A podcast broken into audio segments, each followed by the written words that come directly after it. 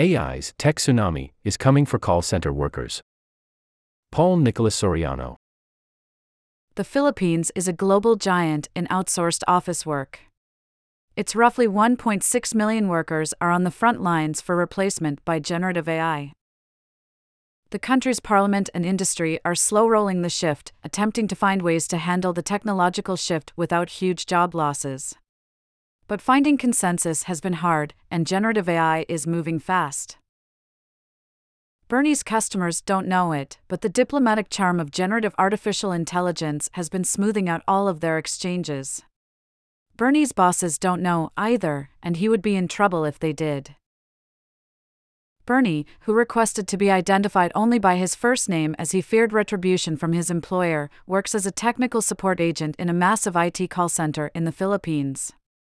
His customers are English speakers, often irritated and short on patience as they reach out to him while battling a malfunctioning program or network issues. Starting in 2022, as tools like ChatGPT and Bing exploded in popularity, Bernie has been quietly using them in the background to generate responses. It made my work easier. I can even get ideas on how to approach certain complaints, making my answers appear engaging, persuasive, empathetic. It can give you that, depending on the prompt that you input, Bernie told Rest of World. Though he thinks isn't the only tech support worker using AI for this purpose, he said, the other agents have tended to be completely dependent on the AI responses, and they sometimes end up giving a response that is inappropriate to the customer's concerns.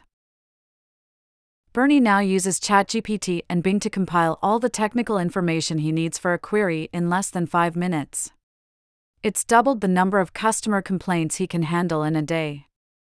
Yet, his workplace, a US based, publicly listed customer experience giant with employees across more than 40 countries, forbids its agents from using generative AI, according to Bernie. The Philippines is one of the world's biggest centers for business process outsourcing, or BPO, an industry dedicated to outsourcing entire business operations, such as customer helplines and content moderation, to other companies. With the explosion in generative AI, the industry is scrambling to find a balance between automating its roughly 1.6 million workers out of a job and losing its clients to other outsourcing centers that can offer generative AI powered services at cheaper costs. With the multi billion dollar industry accounting for 7.5% of the Philippine economy, political and business leaders are pushing to form a plan, often in different directions.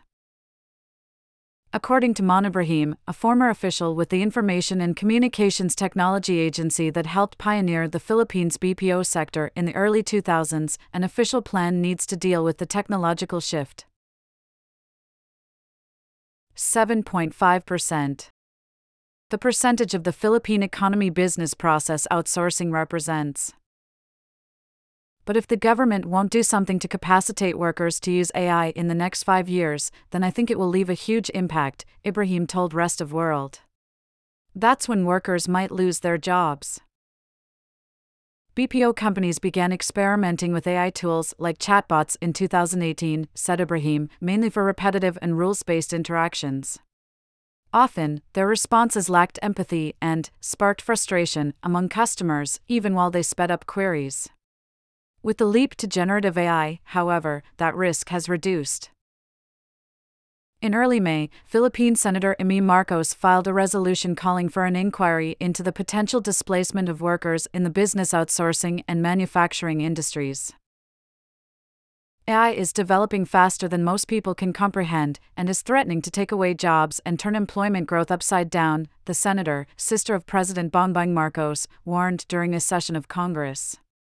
She cited a study by Oxford Economics and tech company Cisco, which estimated that digital automation could make 1.1 million roles in the Philippines obsolete by 2028. The senator also urged that lawmakers be educated on global developments in AI and stressed the need for legislators to cooperate and deal with an inevitable technological tsunami.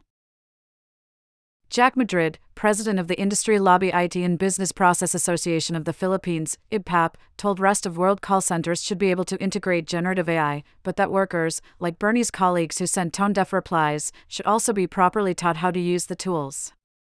The sector, he said, is worth defending.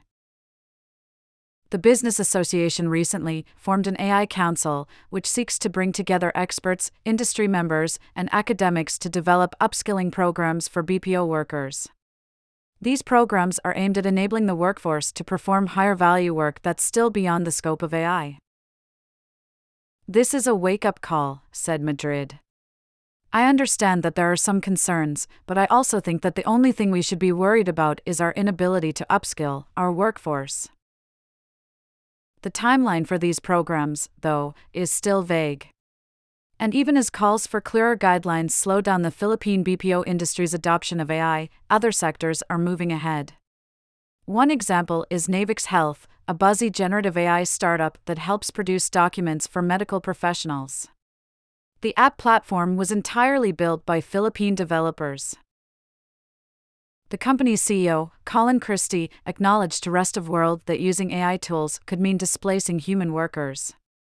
Navix Health's AI platform, for instance, does the work that medical receptionists might normally do.